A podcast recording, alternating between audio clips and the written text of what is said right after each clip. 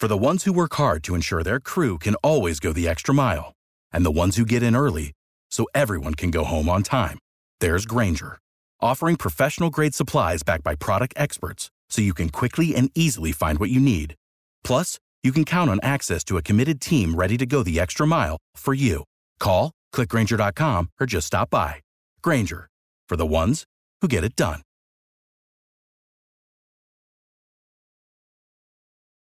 Every team, every topic, everywhere. This is Bleav. Don't let this Heat game distract you from the fact that the Los Angeles Chargers are down 42 at halftime to the Raiders and Aidan O'Connell. Somehow there, there's another game on tonight that's worse than the Heat game. I, I just can't believe it because this Heat game was awful. And I can't describe it any better than just a complete and utter lack of effort. Uh, Heat vs. Haters did a great job explaining the game also. They they basically said something like the Heat are on a, a long run of stupidity, which is something that they do quite often. I'm gonna just kind of give the, the general recap of the game and then we'll go into all these players here and I'll give my thoughts on everyone because they're not very good for the most part. So essentially, the Heat got down 33 to 8.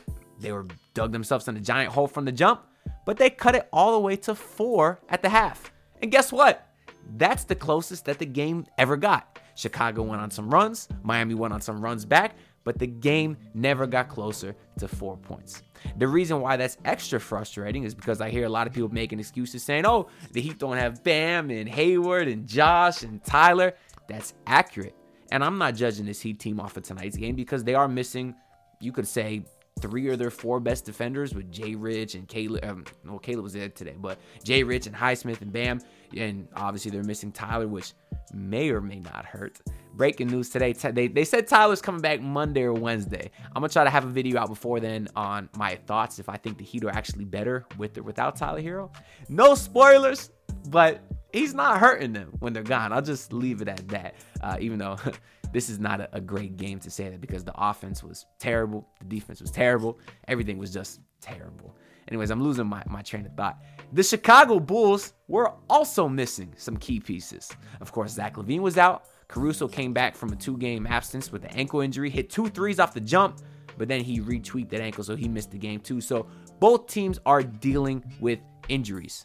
There's no reason that the Miami Heat should have given up as many points in the paint as they did today, specifically in the second half. Every time the Heat went on a run, it's like they took their foot right back off the pedal, and it was Dosunmu at the rim. It was Coby White at the rim. It was all very easy for the Chicago Bulls, and it was no resistance whatsoever. You had John Crotty on the broadcast, who I love, by the way. That's my homie. He was saying, oh, uh, maybe it's because the Heat are on the second night of a back to back. That's BS because a lot of y'all were probably thinking the same thing as me last time, or I guess not last time they played the Bulls, but the game before that when they played the Bulls, we know Miami was up 22 to 1. And of course, Miami ended up blowing that game. Well, guess what? The Chicago Bulls were also on the second night of a back to back that game.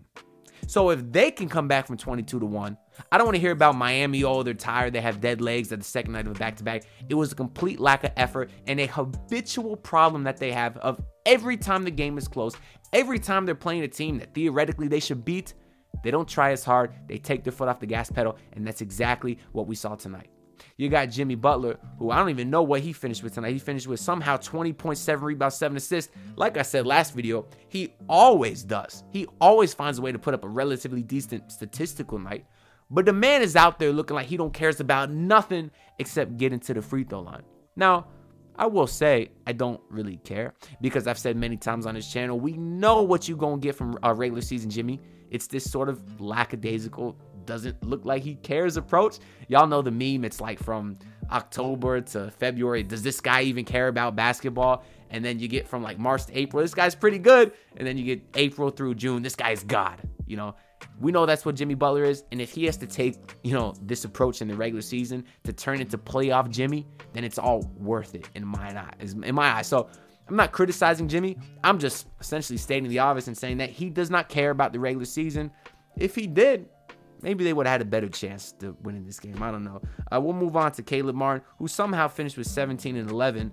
Uh, didn't look like he was too impactful out there tonight. Uh, when Heat vs. Haters was talking about the Heat are on a run of stupidity.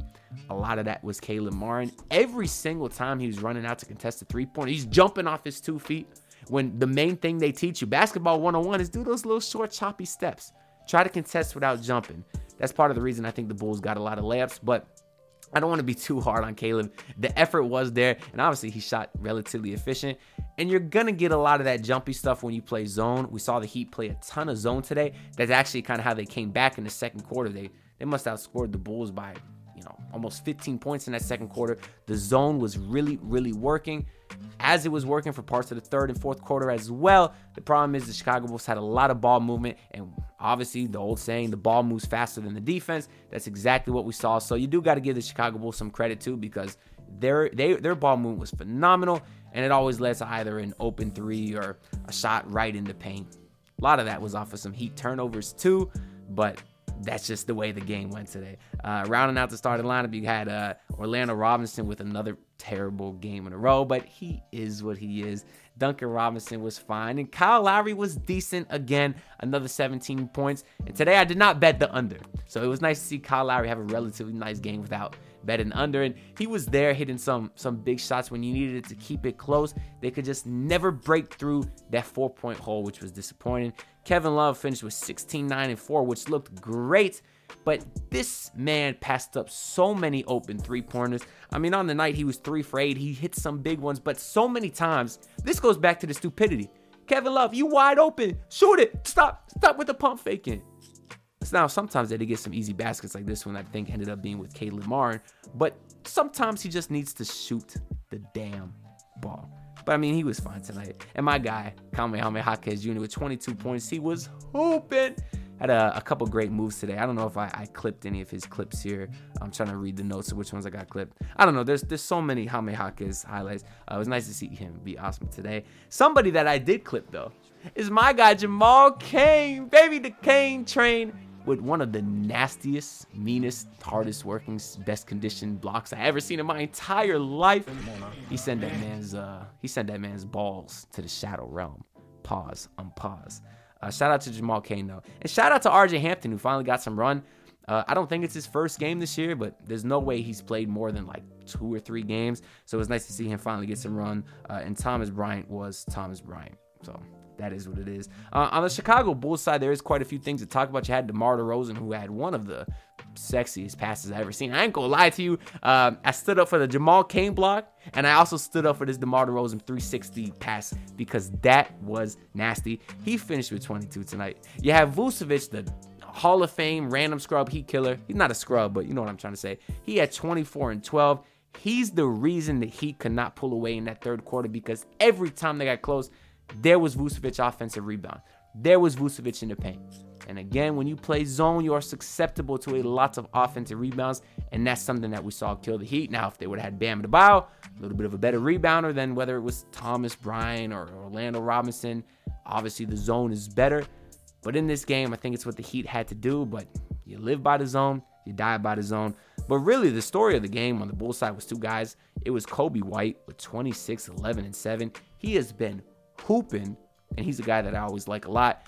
So the guy that actually annoyed me more was Ayo Dosunmu, who finished this game with 24, 8, and 5, 10 to 12 shooting. The reason this frustrated me is because the man just had a Tony Snell game on Monday. 26 minutes, 0.0 rebounds, 0 assists, 0 steals, 0 blocks. And tonight he wants to go off like that. It's very frustrating. Like I said, he was 10 for 12, but I feel like almost all of that was layups right after, right at the rim in transition when he had some turnover, a stupid shot. So as much as I want to give the Bulls credit, it was a lot of self-inflicted wounds there as well. Uh, probably the stupidest thing uh, I heard of the game though is when Eric Reid was talking about Kyle Lowry and he uttered the words, "Lowry is not much of a complainer," or "Lowry doesn't usually complain." I laughed. That was very funny. Very few people complain more than Kyle Lowry. But I think that's really all I got to say for this game. Of course, the Heat do play the Chicago Bulls again on Saturday. Usually, when you got these games versus the same team back to back, usually you end up splitting them. So I do feel I do, I do feel pretty confident that he can get this win on Saturday. And then after that, maybe we get the return of Tyler Herro. I don't know. We'll see. Uh, I'm gonna I'm try to start putting out YouTube Shorts too. I heard that's a good way to grow the channel. So if y'all check those, just like, share, uh, and they'll be on my TikTok also. Just search Anthony DiNardo. Another way you can help me grow the channel, like the video itself, subscribe, share it to everyone because I do greatly appreciate it. Uh, let's keep building this community over here because I do greatly appreciate y'all as well. That being said, I'll see y'all next time. Look, pull up in your city tryna get that dead face. Do it on my own, I don't need no dead weight. Wait, had to kill him off, yeah, I need a head space. You know this homegrown bitch, don't offend me. Hmm. Thank you for listening to Bleav. You can show support to your host by subscribing to the show and giving us a five star rating on your preferred platform. Check us out at Bleav.com and search for B L E A V on YouTube.